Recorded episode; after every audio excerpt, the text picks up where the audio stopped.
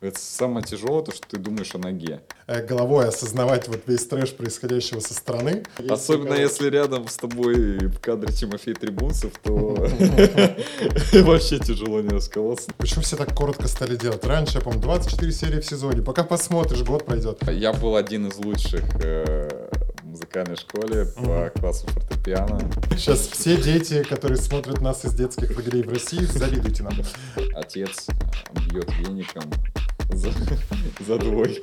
Всем привет, это подкаст «Соседний стеллаж», подкаст объединения культурных центров Южного округа города Москвы, в котором мы говорим обо всем, что касается культуры, литературы, культурной жизни москвичей и гостей нашего города. Меня зовут Константин Беляков. Поехали.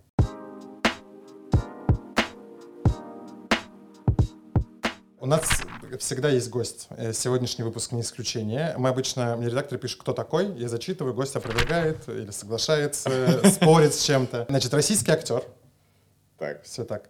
Э, Лауреат, это удивление было, лауреат множества международных и российских конкурсов по фортепиано. все верно.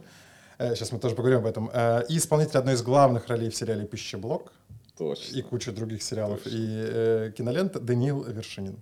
Да. Отлично. Друзья, у нас бурные закадровые аплодисменты. У нас такой замечательный гость, который до нас добрался. Как ты до нас добрался, расскажи.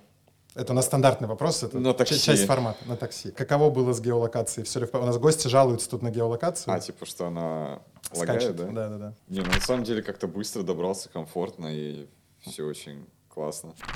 Э, Это чудесно. Тем более по такой погоде, я думаю, вообще не должно было быть проблем. С чего хочу начать? Про второй сезон пищеблока. Так и думал. Столько времени прошло. Ну, понимаешь, не можем мы про это не спросить, тем более у нас по полаудитории фанат этого сериала. Как вообще, когда второй сезон? Ну, Летом, я так понимаю, выходит? Ну, вообще летом, да, говорят, поговаривают, что летом. Устные предания гласят да, этого? устные предания гласят, что летом. Вроде бы как в июле, но я не знаю Мгм. точно Точно даты. даты нет еще. Точно даты пока нет. Что нас ждет во втором сезоне после такого открытого финала первого сезона и, и неожиданного? Спойлеры, да? Не, можно, давай, если будут супер спойлеры, предупреждай. Мы либо вырежем, либо людей предупредим об этом. Вот скоро еду на озвучку Ага. первых пяти серий. Э, Действие сериала происходит э, через какое-то время? Через или- какое-то время, да, действие сериала происходит через три года, если я не ошибаюсь. Ох. Да, то есть герои уже пов- повзрослели, уже а, совершенно новое у других героев, и в том числе у меня новое мировоззрение, и вообще другие люди. А, сериал такой, получается, насыщенный новыми героями. Но вы не возвращаетесь локационно в тот самый лагерь Буревестник, да, он, э, насколько я помню, называется? Да, мы возвращаемся в этот лагерь. Мгм. Там бу- будет момент, когда мы возвращаемся в лагерь Буревестник. Там происходит сие дие- деяние. Я, я очень люблю разговаривать с исполнителями ролей в каких-то, э, ну, типа, больших сериалах, потому что когда вы начинаете вот это вот не спойлернуть что-нибудь, что нельзя говорить, это очень всегда забавно наблюдать, прям э, обожаю. Про пищеблок вообще и про лагерную тему. Ты сам в детстве э, отдыхал ли в детских оздоровительных лагерях? Ух, я очень много на самом деле в детстве отдыхал в лагерях. Это бесчисленное множество лагерей. Э, Это лагерь в Соединенных Штатах Америки. Ты был скаутом вот в этих шортах, значит... А. Ну, не э, совсем. Я был э, в серф-лагере, так как у меня, ну, одно из увлечений это серфинг. А, Ну, там как, в лагерях обычно, как правило, а, в Штатах по неделе а, отдыхают. Не, не так, как у нас бывает там 10 дней, 2 недели, а тут прям либо 5 дней, э, тире 7 дней. Вот, это первый лагерь у меня был а, серф-лагерь, а потом а, лагерь велосип- велосипедный. Мгм, Мы все проехали за 5 дней 200 километров. мгм. Мы а, спали под открытым небом, жарили эти маршмеллоу. Было очень забавно, было очень здорово. А, То есть мы проделали очень колоссальный, огромный путь и пересекали Golden Gate Bridge. И это было прям очень, прям прекрасно. Э, Про американские лагеря замечательно. Был ли ты в российских, В российских тоже, лагерях? да. В России, я, кстати, и на Мальте был, вот, т- точно, да. Сейчас все дети, которые смотрят нас из детских лагерей в России, завидуйте нам. Э, Не нам, а Даниилу, потому что да, да. я дальше Московской области не уезжал. Э, Тут только работать если. Да, в российских лагерях тоже был, даже был а, в лагере, а, лагерь труд- труда и обороны. Ага. Да, то есть это прям такой э, жесткий лагерь. А, Там было очень много а, комаров и палящее солнце и, в общем, Откуда ярче было. впечатление из лагеря, вместе с которым вы пересекали мост Голден Бридж или Даже не знаю, что сравнить, потому что и те воспоминания, впечатления красочные, и Golden Gate Bridge тоже все. Было ли когда-нибудь желание поработать вожатым в лагере? Да, безусловно. Но, но при этом не реализовано. э, Не реализовано. Мгм. Очень хочу. Когда какой-то опыт из э, лагерей Америки и Мальты переносил ли в свою роль э, и в то, как вы это делали? Но на самом деле я хотел, чтобы все было приближено к как раз книге Алексея Иванова «Пищеблок», и чтобы максимально герой мой Игорь Корзухин был похож э, на персонажа, который, собственно, прописан в книге. Я пытался как-то это приукрасить еще э, своим видением, плюс э, то, что я прочитал как раз в книге, сценарий, все это вместе скомпоновать и получить какой-то целостный образ. У вас с реж- с режиссерской точки зрения был какой-то жесткий надзор или вам позволял режиссер маневрировать внутри? В плане, в плане роли, да? Ну, в плане роли, да, там позволял, позволял ли он что-то добавлять от себя, там как, как- какую, какую-то вашу интерпретацию того, как вы А, это В понимаете? принципе, Святослав а, Подгаевский, он отличный режиссер, я считаю, прям превосходный, и он находит контакт э, с тобой и с другими актерами. Я считаю, это самое главное, когда актер должен а, найти контакт с режиссером, и он должен быть ему открыт. Это, мне кажется, даже а, с какой-то стороны, как твой психолог, которому ты можешь а, довериться, рассказать, а, что у тебя внутри, и он тебя в то же время должен направить на нужную линию и показать, в чем ты прав, в чем ты не прав, может что-то добавить свое. И вот Святослав, он прям на протяжении всего проекта направлял, подсказывал что-то свое, и я считаю, это очень круто. Безусловно, от нас тоже были какие-то э, интерпретации, и мы с ним советовались, и он соглашался. Это, наоборот, даже приукрасило, я считаю, сериал. Э, По поводу сериала, мы уже заговорили о первоисточнике, это книга Алексея Иванова «Пищеблок». Друзья, напомню, что, естественно, эту книгу можно взять в библиотеках Юга Москвы, приходите, все выдадим. Э, Насколько ты согласен или не согласен с вот этой такой всеобщей историей, когда выходит любая экранизация, есть п- п- там большое или небольшое количество людей, которые обязательно хейтят ее за то, что там это далеко от источника, э, да, там, что это неправильная экранизация, это не сняли, эту сцену не сняли, там, то неправильно показали и так далее. Насколько, на твой взгляд, э, вообще эти комментарии уместны, когда выходит экранизация того или иного э, романа? Повести, А, Ну, я даже не знаю, как сказать, уместно это или неуместно. На мой взгляд, есть э, всегда есть люди, которые хейтят э, что-то, и, и считаю, с одной стороны, даже это может быть и правильно, потому что ты видишь, э, ты должен тоже видеть, какие твои ошибки, например, или какие недочеты, или что, что вообще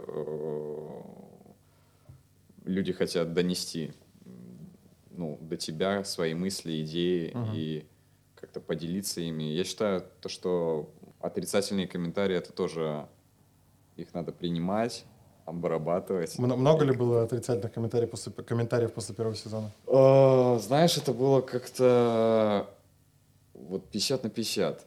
Он очень такой прям debatable получился. Есть какой-нибудь комментарий, который тебя, не знаю, положительно, отрицательно, который тебя как-то, не знаю, вывел из себя или, наоборот, э, удивил? Да на самом деле я не могу сейчас выделить какой-то определенный комментарий, потому что их было очень много, и так сразу не вспомнишь. Периодически, да, я и прочитывал, такой, о, интересно, интересно, хорошо, дальше. Ты все читаешь, что пишут? Ну, не все, конечно, потому что это все не прочитаешь, там очень много. Ну, ну, вдруг, я не знаю, у тебя есть какой-то специально обычный человек, который тебе делает выдержку или читает за тебя, потом тебе самое главное, например, показывает. Нет, Нет такого такого. нет. Все сам, все, Всё сам. сам. Друзья, прервемся на несколько секунд для того, чтобы я вам напомнил, что не забывайте подписываться на этот канал. Это во-первых. Во-вторых, ставьте лайки этому видео, чтобы его увидело как можно больше зрителей. И, конечно, нажимайте на колокольчик, чтобы получать уведомления о том, что на нашем канале вышел новый выпуск, а наш сезон в самом разгаре, поэтому выпусков будет много и без перерывов.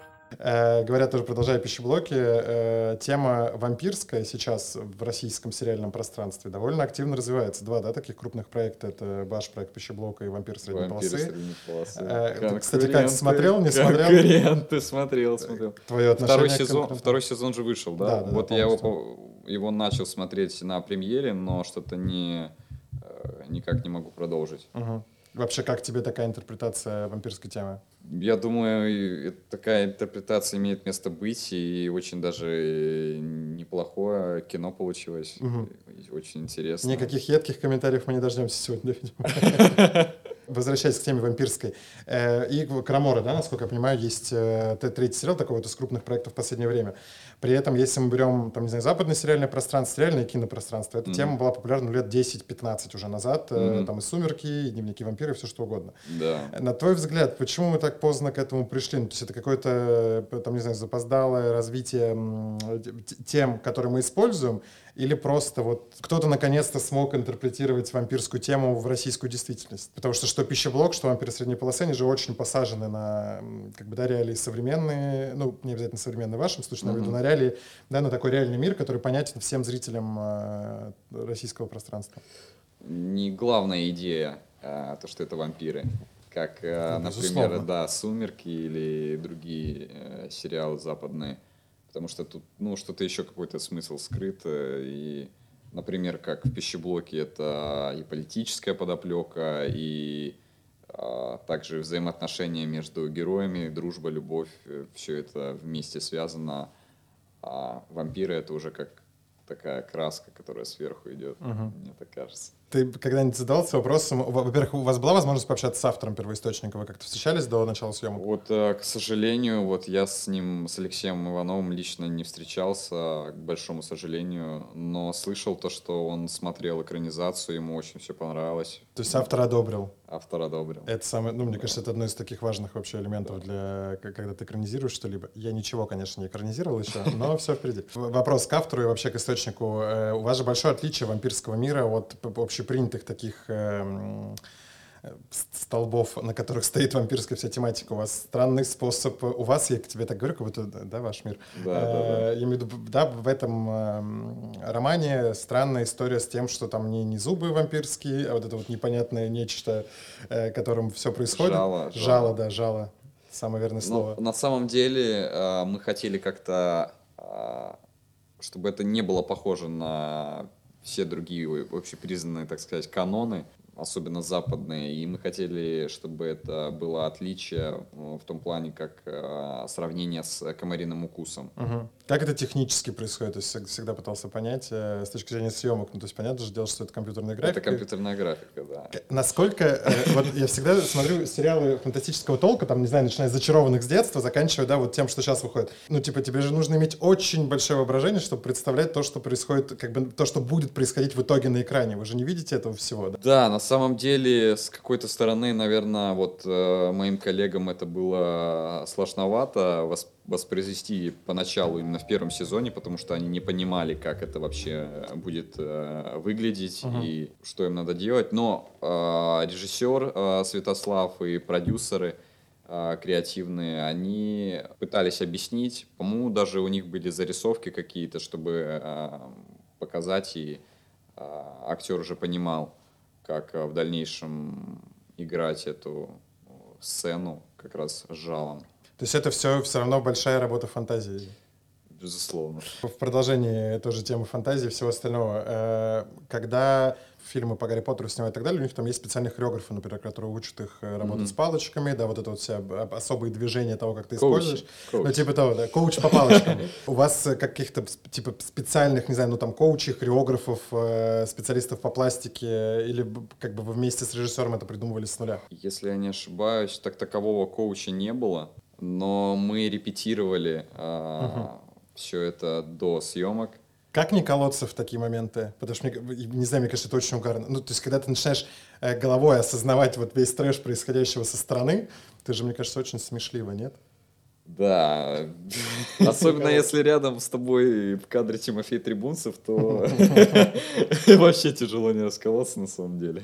Какие способы посоветуешь что-нибудь? Потому что то я не снимаюсь в кино, но когда ты ведешь эфир или пишешь какую-нибудь подводку или еще что-нибудь, э, ну бывает же, придет тебе в голову какая-нибудь фигня, и ты начинаешь просто внутри себя угорать. Это Ой, очень на самом тяжело. деле это ре- реально как-то тяжело с этим бороться и даже не знаешь, что посоветовать э, в этих случаях. Кто-то вообще что-то делает вот так вот э, рукой, я Мгм. знаю. Вот э, сзади прячет руку, чтобы ну не видно было это в кадре, и ей начинает там сжимать, ну что-то отвлекаться как-то Мгм. на какие-то действия. Сложная у вас работа, э, как вы. Э, Возвращаясь к мистике в нашем кино, э, да, и трендам, которые приходят, ты сам как к мистическим фильмам относишься? Потому что одно дело играть, другое дело как зритель э, смотреть это. Насколько тебе этот жанр близок? Мне очень нравится жанр триллеры и Ага. вообще как бы не то что мистика, а триллеры, психологические особенно триллеры, потому что они прям такой вау, нифига себе, то есть тебя просто сносит от Что из последнего происходит. посоветуешь? Из последнего Ну, не обязательно из последнего, может быть, что-то из супер крутого, а, что... мой любимый триллер это Остров проклят. Мгм. Не смотрел. Но хочу. П- Почему для тебя он так... э, с Ди Каприо. Ну, потому что он абсолютно непредсказуем, на мой взгляд. Я не знаю, кто-то, может быть, считает наоборот, но, на мой взгляд, он непредсказуем, и ты абсолютно не знаешь, э, что ожидать. Он настолько погружает в эту атмосферу созданного ими мира. В общем, бывает даже говорят некоторые люди, что надо смотреть его по второму или по третьему разу, и ты, когда второй раз смотришь, уже а, смотришь на это с другой стороны, ты видишь какие-то приемы и как все скрыто. мгм. Я не буду спойлерить. Да, да, Без да. спойлеров. Я, нет, я на самом деле, если я хочу заставить посмотреть этот фильм, я дико впечатлительный. То есть я вообще не смотрю ужасы, потому что я прям э, погружаюсь в это и все. И потом э, даже не вопрос страха, а просто вот, типа, я очень... Короче, очень внутрь захожу в фильмы всегда, Мгм. и поэтому мне, типа, это тяжело э, по- потом выходить из этого. Я потом хожу, а вот у меня сотрудники здесь сидят, это им минус будет потом, если я буду после этого выходить на работу э, в каком-то таком состоянии. Поэтому стараюсь не смотреть. Продолжая тему пищеблока, э, там есть замечательный саундтрек, исполненный тобою под гитару. Я так понимаю, что это ты поисполнял. Да, это я Действительно, сам. не это подзвучка. я сам исполнял, да.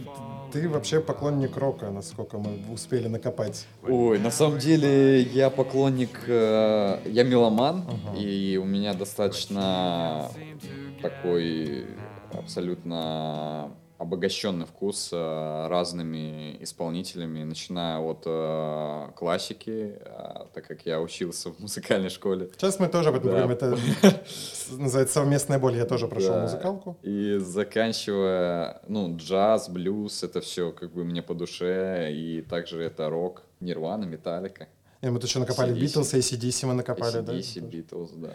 Э, Возвращаясь про музыку и про Red разные Hot жанры. Chili Peppers. Да, есть, Yeah. такие, есть такие буквы. Э, Можно перечислять бесконечно. Возвращаясь к музыке с точки зрения там конкретных примеров, кого посоветуешь людям, э, такой, знаешь, как совет, чтобы понять твой вкус или там вот по- попробовать познакомиться с музыкой с твоего взгляда, если там мы говорим о классике, например. В общем, если у тебя была возможность слушать только одного какого-нибудь композитора из классики, кто бы это был? Сложно, сложно. Всегда сложно выбирать одного. Вот представь, никого не осталось, остался только один. А, Ну, Ты, кстати, можешь думать бесконечно, мы все подрежем, если что. да? Да, конечно. Вы же не в прямом А эфире, да, ребят? Вы же подрежете. А потом я такой смотрю, блин. Нет, ну ладно, ты же если классическая музыка, ну, в смысле, я имею в виду, если занимался музыкалкой, ты же по-моему есть. ну, нескольких бы. Ну, давай двух хотя бы. А, Моцарт Ага, и Рахманинов. Рахманинов. Ну, да. Моцарт — это то, что прям далеко от нас по времени, а Рахманинов чуть-чуть поближе. Ну, Рахманинов такая, мне кажется, довольно популярная классика, в плане многие знают Да. э, Рахманинова довольно э, глубоко. У меня всегда, я всегда говорю, это у меня всегда Стравинский, потому что это такая классика, в которой ты каждый раз находишь э, что-то супер новое. Ну, конечно, бунтарь был. Да, безусловно. Стравинский крут. Ну и Рахманинов, Моцарт тоже, безусловно. Короче, друзья, Рахманинов, Моцарт и Стравинский. Э, троих мы вам советуем. По поводу музыки, музыкалки и всего остального сейчас перейдем к этому. Э, по поводу музыки, русскую музыку слушаешь ли ты? Современную какую-нибудь? А, У нас тут был, у нас попсу тебя- так называем. Да, ну нет, ну не обязательно попсу. Почему? Ну, Есть инди-рок хороший, российский тоже. Не, на самом деле русскую тоже я слушаю. И... Кто у тебя в плейлисте из российских, из последних? Ну, не обязательно из последних, просто кто, кто в плейлисте. Много кто. И рэп-исполнители тоже есть. Э, Локдог. э, Скриптонит. Все, все, все понятно. Все понятно. Все понятно, куда. Я меломан, я говорю. я- Нет, я то же самое, понимаешь, я могу типа от Мадонны до типа Стравинского с утра, потом какой-нибудь, не знаю, э, у нас был до этого в гости стоке современный хип хип-рок исполнитель Сироткин, то есть Чайкин, ну, то есть как бы все очень э, в разную вообще, в разную историю. Про музыкальную школу. Э, Для тебя это травматичный опыт или велик- великолепный, там, лучшее, что случалось в твоей жизни? Или просто теплые воспоминания? Тебе такой выбор дают? Великолепно, травматично. Что самое травматичное было в этом опыте? Почему именно травматично? Объясню. Потому что, может быть, это я так э, нельзя как бы говорить о себе. У но- нас можно говорить все. И о себе, и про других. Но я был один из лучших э, в музыкальной школе по Мгм. классу фортепиано. Вот, я выступал на всевозможных, просто уже я не могу их перечислить, потому что их было очень много конкурсах, э, фестивалях э, и тому подобное. И для меня большой страх был забыть произведение. Мгм. Ты во взрослом возрасте не пытался объяснить э, вот эту историю, почему никогда не разрешают ставить ноты перед... э, Это же бред Это- вообще. Да. Просто я играл в оркестре, и у нас вот это у нас был прям, типа, середина октября, в сентябре все начинают учиться, и к октябрю мы должны были выучить все э, партитуры. И я не понял, какой смысл в этом, если можно просто поставить ноты, и мы будем намного лучше играть, но не да, помня... на самом деле, на самом деле. Ну, я могу объяснить это, наверное, с точки зрения эстетики какой-то и вообще... Нет, ну в случае с фортепиано, это же даже, ну, по сути, никто не видит, они стоят, бог, ну, как бы стоят и стоят. То, что переворачиваешь, да, наверное, но... Хотя на многих вот э, концертах я видел то, что играют как раз э, с нот, с Мгм. листа им переворачивают просто. В какой школе ты учился музыкальной? А в музыкальной школе имени Глазунова, Серьезно? да. Я закончил эту музыкальную школу, поэтому, видишь, мы с тобой Да. прикольно. Видишь, как тесен мир. Особенно, да, блин, Классно. школа Глазунова топовая школа. Всем, Топовая, если вы ищете школу в топовая. Москве музыкальную, школа Александра Константиновича Глазунова, 33 как сейчас помню. Э, пожалуйста, идите. Я быструю историю про эту школу, я уже где-то рассказывал ее у нас в эфире. Меня запирают там на первом этаже, я на, на аккордеоне, э, класс Ага. аккордеона, вот это крыло, где все аккордеонисты, Да, баянисты. да. Там есть такая коморка, где хранят, значит, инструменты. Я отрицал вообще аккордеон как инструмент, я терпеть не мог свою специальность, при этом я обожал оркестр, типа, там вообще фортепиано и прочее. Э, Меня запирали прям в коморке, типа, мой препод запирал в коморке, заставляла меня учить, типа, партии до, до посинения просто. Меня ни в туалет не выпускали никуда. Я потом уже во взрослом возрасте, когда мама спрашивала, типа, почему ты, вот, типа, поддерживала всю эту историю? Говорит, я не знала, я не думала, что это так. Но все равно это крутой опыт. Это крутой опыт, и, блин, музыкалка это... Э, у нас ходили про вас всегда слухи, что вам, типа, яблоко вставляли вот так, типа, в ладонь, чтобы вы правильно держали. И вы все ходили, и мы, мы все, все, все время все смеялись, что, типа, если посмотреть на руки тех, кто занимается на отделении фортепиано, что у вас вот так, типа, рука всегда стоит.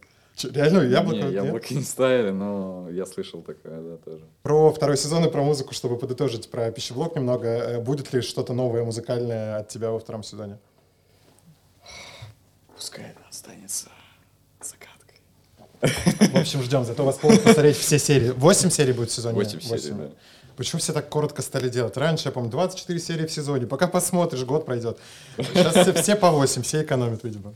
Продолжая тему образования, ты сейчас, э, опять же, насколько мы накопали, учишься в РЭУ имени Плеханова Да, заканчиваю. на Вот. адвоката, на юриста. Зачем тебе Факультет. это, учитывая твое музыкальное прошлое, будущее и настоящее, и актерскую карьеру довольно успешную для большинства российских актеров? Не поверишь, я задаюсь этим вопросом по сей день.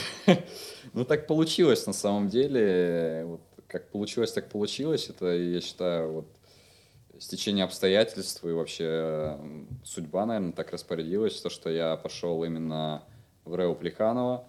Плюс у меня еще и родители говорили, что нужна какая-то основная профессия помимо актерства. То есть ты в параллель учишься с актерством, или ты А, отучился уже на актерском? Я на как актерство пара- еще не учился, А. я собираюсь потом после Ты поступать. как Бортич, короче, да, которая проникла в кино без, э, без актерского образования. Понятно. Это я завистью исключительно говорю, а не, не с осуждением. Да, ну это юриспруденция, да, направление юриспруденция. И на самом деле очень э, непросто было мне учиться и совмещать, э, сдавать экзамены на съемочной площадке По зуму? По Zoom, да, и вообще по видеосвязи. Еще ж так получилось то, что а, выпало мое обучение на период пандемии, Мгм. и это было что-то очень новое для нас Мгм. и непривычное, когда ты из дома сидишь и слушаешь лекции или семинары. Порой бывает, что ты лежишь на кровати, глаза закрываются, ты просыпаешься, а уже семинар и лекция Я закончилась. тебя понимаю, потому что в пандемию я тоже попал. Я ГОСы сдавал э, по Зуму, и диплом я сдавал по Зуму. Это, конечно, очень напряженно. Вот так я скажу, чтобы никого не дискредитировать. Но э, я считаю, что мне повезло абсолютно, потому что это, конечно, было удобнее намного. Это вот э, как раз пандемия. Прям да? 20 год, типа, у меня есть год выпуска 20 год, и при этом я поступил в университет в 11 году, я очень долго учился, теперь работать рано начал, и мне как бы было вообще не до учебы, э, вот, поэтому, да, я закончил в 20-м, э, через долгий-долгий путь, и вот мне еще и подфартило, что я заканчивал в пандемию, поэтому все было удобнее, не выходя из дома. Я закончил университет, это очень э, придало сил. Э, По поводу обучения, э, я абсолютно без, эм, без какого-либо порицания про актерскую профессию, про Бортич, это просто все ее как бы, типа Саша Бортич не училась, но зато она, да, там играла много где. Э, На, на твой взгляд, вообще нужно актерское образование? Вот ты уже как человек, который поработал в этой сфере, дает ли оно действительно что-то? Или можно, как бы имея талант, можно без каких-то базовых знаний их можно приобрести на практике? Ну, на самом деле, такой сложный вопрос. И... Для этого я здесь и сижу. Да, он такой спорный, спорный на самом деле, потому что если рассматривать, например, западное э, кино и западных актеров, очень много актеров, э, вот э, тот же, если я не ошибаюсь, э, Брэд Питт, он без актерского образования, и многие другие, и как бы они, я считаю, ну просто гениальные люди, и звезды. Э, С одной стороны, кто-то рождается, ну, можно считать, с этим и с этим талантом. Но я считаю, что база, безусловно, должна быть какая-то у человека, чтобы он понимал вообще, как все строится и какие-то определенные постулаты. Но когда ты находишься на съемочной площадке, это по моему личному опыту, ты получаешь гораздо больше знаний, практики и всего остального. Потому что ты работаешь, во-первых, а, в группе, ты обмениваешься опытом с другими актерами, черпаешь их энергию, с актерами, которые старше тебя, младше, это ну, не имеет значения, и ты а, купаешься, грубо говоря, в этом процессе вместе с а, режиссером и с продюсерами. Я считаю, что режиссер тоже очень дает очень много опыта и колоссальных знаний. Мгм. Не- нет э, страха перед э, поступ... Вернее, планируешь ли ты поступать, насколько я понял, ты планируешь? Да, я планирую поступать. Куда, если не секрет? Буду подавать в несколько Несколько? вузов, да. Это вот сейчас, вот в, в этом году? Ну, Возможно. планирую, возможно. Э, Нет страха перед э, обучением, э, ну, когда ты уже, скажем так, у тебя случился успешный старт карьеры, э, начинать учиться всегда, мне кажется, немножко такое сложно сделать шаг назад для этого. Не было, пока я не спросил.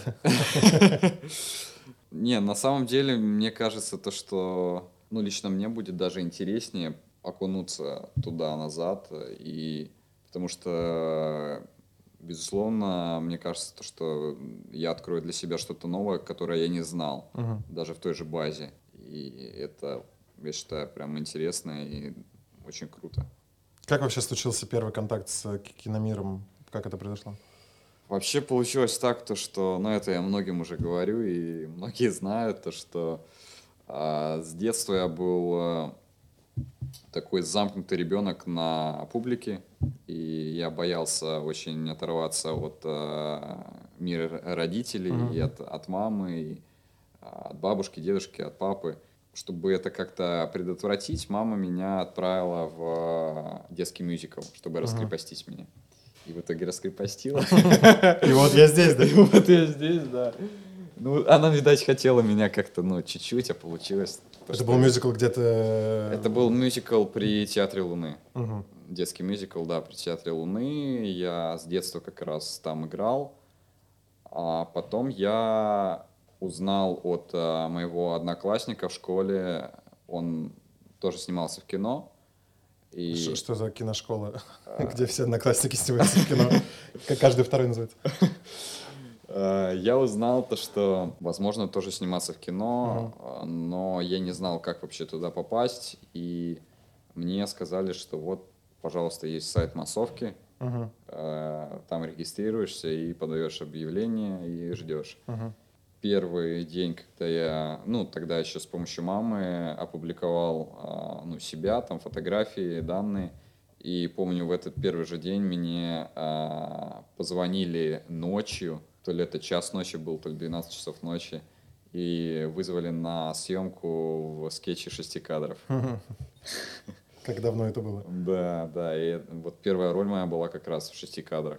Я там играл парня, ученика, который плохо учился в школе, и его отец э, бьет веником за, за двойки. Юмористическая программа, Да. очень добрая, 6 кадров, СТС, привет вам большой. Э, Первый развлекательный, да, канал, очень развлекательно получается. Ну а дальше я вот так вот, как, как и все, узнал про агентство и Мгм. попал в базу, и так вот постепенно То есть нужно, то есть ты не можешь, условно говоря, где, то есть нет никакой открытой, э, не знаю, там базы, типа ленты кастингов, это все время должно быть э, через какие-то агентства. На самом деле это сложно вот все это искать одному и очень тяжело, и поэтому лучше я советую всем, чтобы у каждого был свой агент Мгм.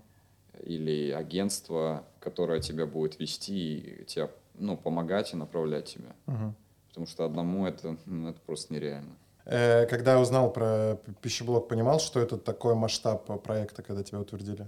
Но сначала я так немножечко не догонял, а потом я понял, да, то, что это прям потрясающе должно получиться и прям Вы сразу знали, что это для кинопоиска, что это оригинал, там и все дела? Да, да. Ну, э, какие просто мне всегда интересно, какие мод, вот когда тебя утверждают на эту роль, это все-таки, ну, типа, радость и так далее, или ты вот из того типа людей, которые там дополнительная ответственность, груз? Это была радость э, сто процентов, но в, то же, в тот же момент я понимал то, что мне предстоит огромное испытание, которое, через которое я должен пройти и преодолеть очень много испытаний, что касается холодной воды и дождя, ливней и вообще очень те- много тяжелых сцен было. И психологически, и вообще физически. Да, я не могу не спросить, самая тяжелая сцена для тебя первого сезона? Ну, видимо, в холодной воде. Ну да, да, наверное, так. Э, Вы снимали на натуре, ну, я имею в виду, что это снимали не, на бассейн, натуре, это да, прям- да, снимали на натуре, э, река Волга. И, видимо, еще это был какой-нибудь типа ноябрь, ну, это был какой-то не очень теплый месяц. Ну, это, не, на самом деле это был не ноябрь, конец августа, сентябрь, что Мгм, так. Но вода уже была на тот момент прям очень холодная. мгм. И помню момент, когда я должен был выходить из э, как раз из реки Волги. А, Да, было, по-моему, два дубля. А, Я зашел, окунулся, было очень холодно, но уже ничего не надо было играть, потому что все было и так лице. было, да, на, ли- на лице и на... Сколько бронхитов было после этого? У меня был, был коронавирус, э, Мгм. но до этого. Э, Но, видать, после этого у меня такой иммунитет выработался, что все сцены с дождем, с э, Волгой, они меня вообще никак не тронули. Вообще никак. Счастливчик. Это, ну, это еще молодость, это все, Ну все да, всегда. молодость. Эм, заканчивая тему про э, пищеблок, такой хочу мостик сделать. Насколько я понимаю, что Иван Капитонов, он э, продюсер пищеблока в том числе. Да. Но при этом он и продюсер э, полного метра, который у тебя вышел недавно, э, «Голова жестянка». Голова жестянка уже во всех кинотеатрах. Он уже, видимо, идет, вот прям, я не знаю, когда мы выйдем, но вот он, видимо, уже идет, а может быть, он уже даже появился в онлайн-кинотеатрах, учитывая быстроту появления там всего. Как работает вот это кумовство? Ну, просто э, всегда... Кумовство. Продюсерское. Я имею в виду, что всегда же так происходят такие истории, когда там, типа, ты снимаешься в каком-нибудь одном большом продакшене, и вот актеры из проекта в проект внутри этого продакшена пере- перекочевывают. Э, Плохо это или хорошо, и вообще получилось так или по-другому? Я даже не знаю, ну, в, моей, в моем случае это случилось так, то, что я, как и все, пришел на пробы, опять же... То есть это не было так, что Дань Это, пойдем? это не было так же. Это были прям очень длительные пробы. А, очень такие непростые, на мой взгляд, потому что я сначала не понимал, что от меня хочет э, режиссер Иван Капитонов. А, Но потом в итоге я словил вот эту идею его, и меня в итоге утвердили. Э, Расскажи немного о фильме. Про что он, э, кому смотреть, в каком жанре? А, Вообще это ограничение, по-моему, 12+, ну, для детей, для подростков, также для взрослых. Вообще это фильм про, про отношения, э, про а, любовь, про прощение и про дружбу, про взаимоотношения людей. И я считаю, что получилось, э, получилось кино очень красочным и достаточно добрым и открытым, веселым. И вообще это артхаусное такое кино, я считаю. Как ты думаешь, не отпугнет ли артхаусное определение людей? Да я думаю, нет, потому что получилось достаточно красиво и Это подростковое, да, больше кино все равно, я так понимаю? да, больше подростковое, да. Почему, на твой взгляд, у нас довольно мало хорошего подросткового кино снимается вообще? Может быть, я не прав, это мое, как бы, типа, впечатление о том, что ну, спроси меня, там, типа, Кость, какой есть э, А какой не подростковый хороший? Нет, так вообще его нету, мне кажется. Ну, то есть, м- мало того, что нет хорошего, так его, в принципе, не, не снимают как-то для подростков, то- потому что если там посмотреть на, опять же, западное пространство медийное, то там каких-нибудь подростковых сериалов Мгм. довольно много. Или сериалов про подростков. Иногда это разные вещи. Но, тем не менее, типа, для подростков много чего снималось. И культового в том числе. А у нас как-то это вообще обходится стороной. Был период там в конце нулевых, когда были всякие ранетки, закрытые школы и вот это вот все. Ранетки — культовый сериал. Культовый просто. И, я- я- я, конечно же, э, ну, отчасти шучу, но аудитория у него огромная была. Кстати, ранетки, для тех, кто не знал, репетировали в одном из наших ДК. У них была реп-база. Э, суть не в этом. Э, ранетки, да, там что там было, кадетство и прочее. Это были такие большие... там, Закрытая школа. Закрытая школа, да, большие такие подростковые прям вот бенгеры, которые гремели, там была огромная фанбаза и прочее. А потом как-то в десятых я не могу привести ни одного примера какого-то крупного российского сериала, который был бы вот прям типа подростковым бенгером. Ну и фильма в том числе. Потому что если мы берем, опять же, там, типа, западное пространство, тот же самый Хор, Гли, он же Лузер, и вот этот вот сериал, э, он прям много-много лет был вот подростковым, классным шоу с кучей под- фанатов. Потом э, появилась эйфория. Потом появилась эйфория, но опять же, эйфория очень сомнительное кино для подростков, потому что оно не для подростков. Оно не для подростков, да, согласен. Оно вот для нашего возраста, да, когда мы уже понимаем и можем отделить э, то, что нужно отделить. Ну да, такой на самом деле вопрос. Сейчас сходу даже и не назовешь, какие проекты. Как думаешь, с чем это связано? Нет потребности в этом? Ну, может быть, не хотят кто-то поднимать какие-то проблемы подростковые или наоборот. Так. Но, кстати, о чем я сейчас подумал? О том, что последние как раз годы на- начали выходить подростковые сериалы. Я почему-то про них забыл. Типа «Алиса не может ждать», например. Кстати, а частная пионерская? Не смотрел. Ну, «Пищеблок», опять же, он же тоже подходит. Да, для- кстати, пищеблок, точно. Почему мы, мы забыли э, слона-то мы и не заметили, это называется. Все же было на поверхности. Э, про фильм. Э, разница работы в фильме и в сериале, насколько она ощутима и, и в чем работать кайфовее? Комфортнее работать в полном метре, потому что в полном метре это может быть там 2-3 сцены в день и Мгм. все. То есть ты, ну, тут направлено больше на качество, а не на количество. И в этом плане я считаю, что это намного комфортнее работать, когда ты снимаешь одну сцену, да, пускай много дублей, а, но ты понимаешь, что это получилось, ну, достойно, и ты выложился на все сто процентов. А не так, что когда много сцен, все спешат, спешат, и ты, бывает, свой максимум не показываешь просто из-за того, что ты не успеваешь по времени. Мгм. Тебе не кажется, что это вообще проблема нашего кино российского? Это, виду? безусловно, проблема нашего кино. Что делать с этим? Идти в Министерство культуры? Нет, ну не все же финансируется Министерством культуры. Я имею в виду Ну да, кино, и в да. плане сериалов. Я даже не знаю, как с этим бороться. Вдруг есть рецепт какой-то. У меня нет рецепта.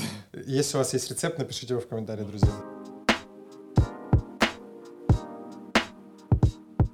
Многие об этом говорят, что там за последние годы качественный скачок случился э, именно в мире сериалов, потому что объективно сейчас сериалы намного выстреливают больше, чем фильмы, э, российские я имею в виду. Заметил ли ты этот качественный скачок? Да. С чем Да. связываешь его? Потому что меня, для меня загадка до сих пор, откуда у нас взялись... Ну, то есть никогда, ни- никогда такого не было, и вот опять это называется. Ну, то есть вот откуда-то резко начали у нас появляться классные сериалы, их начали финансировать, платформы начали понимать, что, типа, это прибыльный бизнес, оттуда там появились деньги.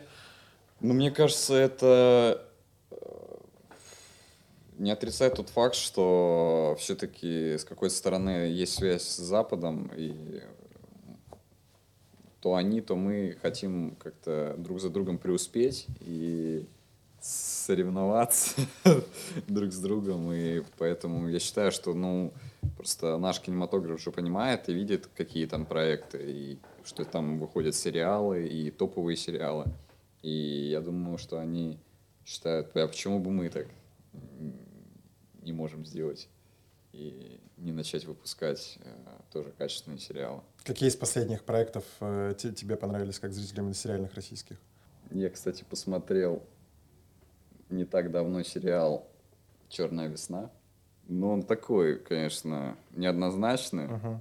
Но тебе впечатлило? Прям очень неоднозначно. Я не... Дальше второй, по-моему, серии я что-то не двин... Что-то меня отвлекло. Я очень много смотрю. Почему-то так получалось. Э, ко мне все, кто со мной общается, подтвердят, что типа кое-что посмотреть, и я сразу могу сказать там что-нибудь новое, что можно посмотреть. «Черная весна», почему две серии, и все, мне дальше не пошло. При этом я хочу его досмотреть, просто уже как типа, выполнить планку. Ну, мне было интересно именно потому, что сама концепция фильма э, вернее, сериала, э, именно сам сюжет как-то привлекал, э, что дуэль, и что это такое дуэль, и что будет дальше, и как это все в общем, интересная завязка, интересная тема. Да. А, а, Алиса не может дать то, что упомянул. Смотрел, не смотрел? Да. С Михалко. Али... На старте это было про девочку, которая слепнет, узнает об этом довольно поздно. Мать скрывала, типа, что она слеп... Михалкова, Анна Михалкова играет маму. Угу. Алису играет, она очень сейчас популярная, эта девочка. Я ни за что в жизни не вспомню, как ее зовут. Не смотрел, по-моему. Очень советую. Смотрел. Всем вообще советую, друзья, те, кто нас смотрит, э, вот это советую. И балет сейчас выходит, э, шикарный сериал с Аллой Сигаловой, Бондарчуком и всем остальным. Бондарчук. Да, балет шикарен вообще. Ну, я очень люблю такое, поэтому если кто-то любит танцы и интриги вокруг этого, смотрите. Мне еще, кстати, Топи понравилось. Топи кайф.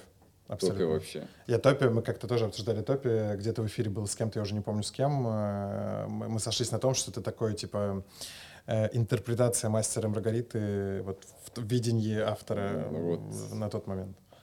Очень круто. Ты согласен, Топи прям хорошо сделанный. Ну, тоже, видишь, ты, ты, ты рекламируешь, э, ты, ты говоришь про то, что хороший сериал, и то, что как бы на вашей же платформе выходит. Это очень разумно. Нет, мы обожаем Кинопоиск. У нас была главред Кинопоиска. Если вы не смотрели этот выпуск, у нас появилась подсказка главред Кинопоиска. Мы про пищеблок про на тот момент говорили. Она классная. Э, возвращаясь немножко к съемочному процессу. Э, ты сломал ногу во время съемок второго сезона? Oh, shit. Как это случилось? Ты рассказывал где-то уже об этом, нет? Вроде пока нет. Эксклюзив с кровавыми подробностями. Давай. Ой, на самом деле это что-то было, что-то нечто на самом деле. Это так прям... Это во время съемочного процесса? Это было в выходной день от съемочного mm-hmm. процесса. Получилось так, то, что я ехал на пробы на Мосфильм, и это что-то было какая-то такая... Это, это осень уже, да, была. И погода такая пасмурная mm-hmm. была, вообще-то такое предвещало, предвещало беду. Что-то такое веяло. И я ехал на такси, все, таксист остановился, я выхожу, и получилось так, то, что там была яма, и нога у меня как раз туда провалилась, и, и все. Закрытый хотя бы? Закрытый, да, закрытый перелом пятой плюсневой кости, э, ну, там, где мизинец, на левой ноге. Я сразу же понял, сразу же понял, то, что это перелом, потому что, ну, я даже наступать не мог. Угу. На пробы в итоге не... Ну, я даже не дошел, я даже не дошел, потому что, ну, даже физически я бы не смог ни, никогда угу. идти. А, но в итоге не получилось, я написал агенту, что так и так, и она мне сказала, напиши, какой будет в итоге результат и вердикт. Насколько ты выпал из процесса? После того, как мне сообщили диагноз, мне сказали то, что все, мы не будем откладывать съемки, а вы будете сниматься со сломанной ногой. И я такой, ну, я понимал то, что это будет э, адски тяжело и адски просто То есть, погоди, ты снимался со сломанной ногой? Да. да. Я, э, я, у меня поначалу две недели был гипс, были всякие всевозможные подставки под ногу, угу. дублеры были снимали меня крупным планом, там всякие проходки с дублером, а так а в основном как бы, меня крупно снимали.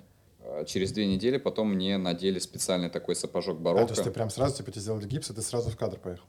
Ну, условно. Ну, это, там, условно, на следующий день. Ага. Жуть. Я просто, я, я ломал ногу, типа, но я был в пятом классе, передвигался по дому на крутящемся стуле. То есть, что я могу сказать о сломанной ноге, то есть, типа, это нереально ходить абсолютно. Но, опять же, может быть, в пятом вот, классе это нереально. Да, да.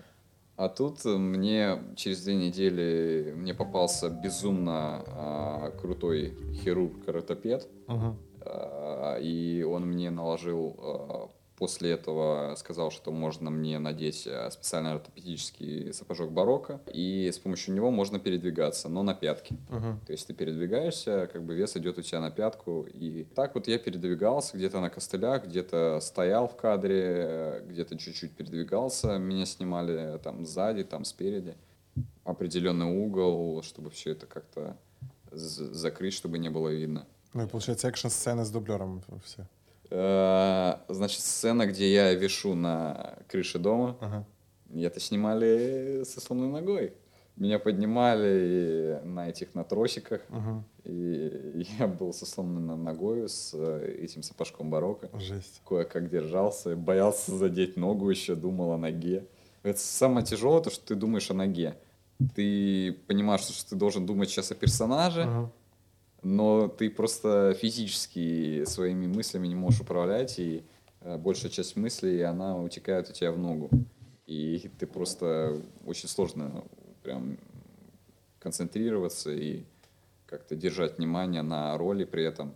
Ты должен еще ходить, наступать, не подавать виду то, что ты хромаешь. Но это никак не обыграли. Сценарно. Ну, в каких-то местах обыграли. В общем, ждем, друзья. Мы, мы сделали все для того, чтобы вы были готовы к просмотру второго сезона пищеблока, а выпуск выйдет прямо перед выходом сезона, как только мы узнаем э, дату выхода. Поэтому смотрите пищеблок на кинопоиске, обязательно смотрите, не пропускайте. Подводя немножко итог, эм, ты говорил, что ты перечитывал два раза перед началом съемок э, пищеблок э, оригинал, в смысле книгу Алексея Иванова. Перед началом э, первого сезона, да. да, Ну, второй сезон, я так понимаю, что это вне книги уже это происходит. вне книги, да, происходит. Это какая-то... Иванов имел какое-то отношение ко второй? к- Я, честно говоря, не знаю. Кто-то говорит, э, ну, поговаривает, что первые четыре серии написал он, но я Мгм. до сих пор не знаю, правда это или нет. У вас, видимо, появился титр, когда мы проверили, правда это или нет. Ну, я имею в виду, что действительно он имел какое-то отношение или нет. Что тебя больше всего впечатляет в этой... Вообще впечатляет тебя что-то в этой книге? Ну, первый сезон, да, имеется Ну да, виду, да. С литературной точки зрения, я имею в виду, что как Ну, мне впечатляет то, материал. что а, на самом деле мне было очень легко читать ее. Я как-то сразу же погрузился в, в атмосферу того времени, и мне кажется, это все как-то срослось. И не знаю, либо это потому, что я как-то был изначально близок к персонажу, что меня утвердили, я понял, что все, я должен читать, я должен полностью погружаться в эту историю. Ты когда читал, ты читать, уже представлял конкретно себя в роли... Да, но когда были пробы, я еще не читал эту книгу, это уже после утверждения мне... Ну, зачем тратить время, все вдруг не утвердят, правильно? да. Все логично. Советуешь ли читать книгу э, оригинал или только сериал твой смотреть? Я считаю, что надо и книгу прочитать, и сериал посмотреть. Ну, я так понимаю, что главный хук э, в плане главного злодея, он сохранен. Он сохранен, да. Э, Какие-то моменты там будут, конечно, изменены. Многие, многим, наверное, это не понравится, то, что книга и сериал с какой-то стороны будут изменены, отличаться друг от друга. Но сама суть, она будет э, сохранена. Продолжая литературную тему, у нас в конце выпуска всегда есть э, рубрика, которая называется «Бонус стеллаж».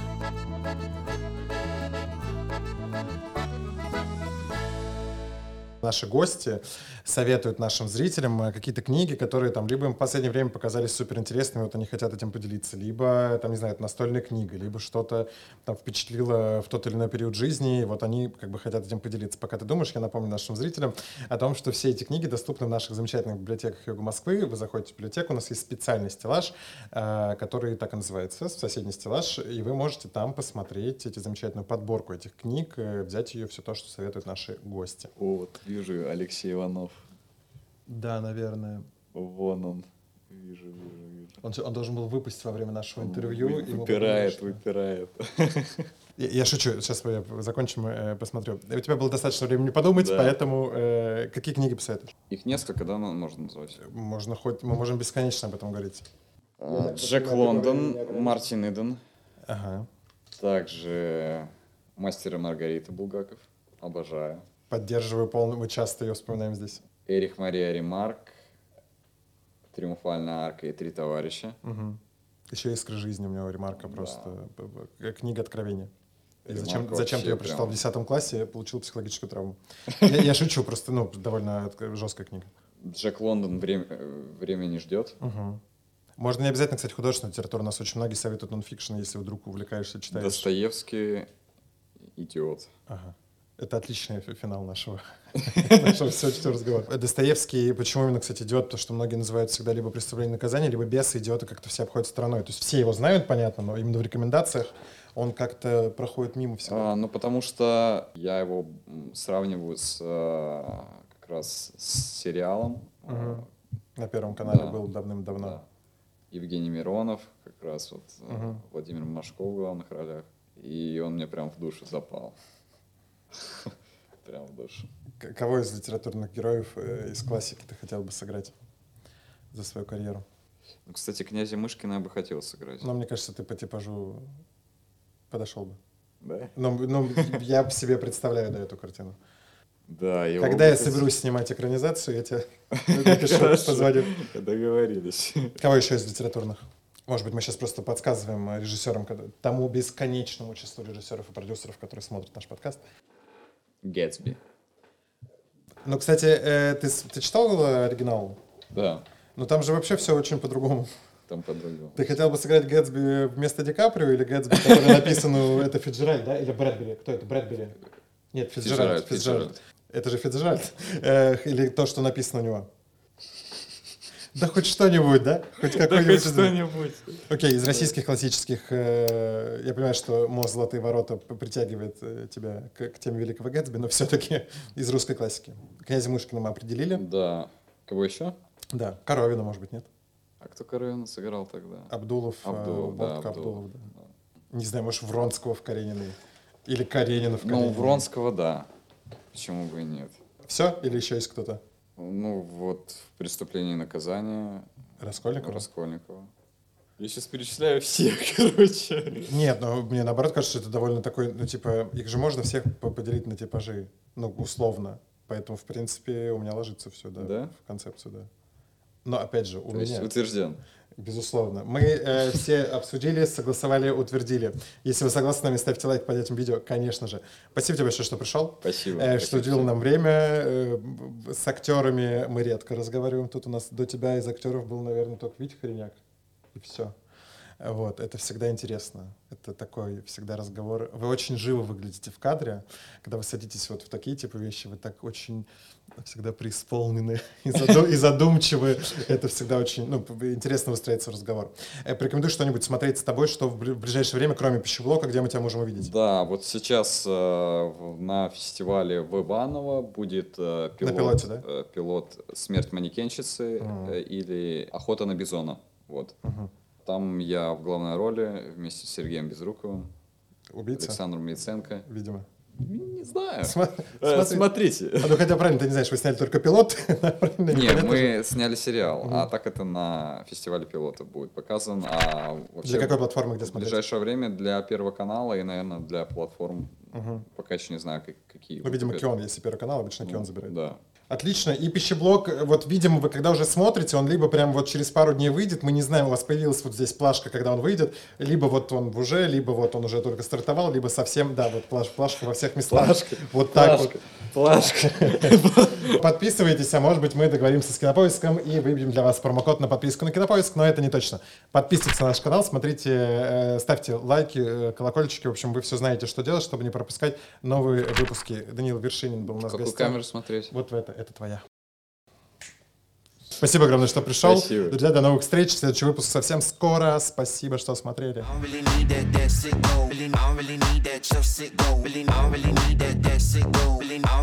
that,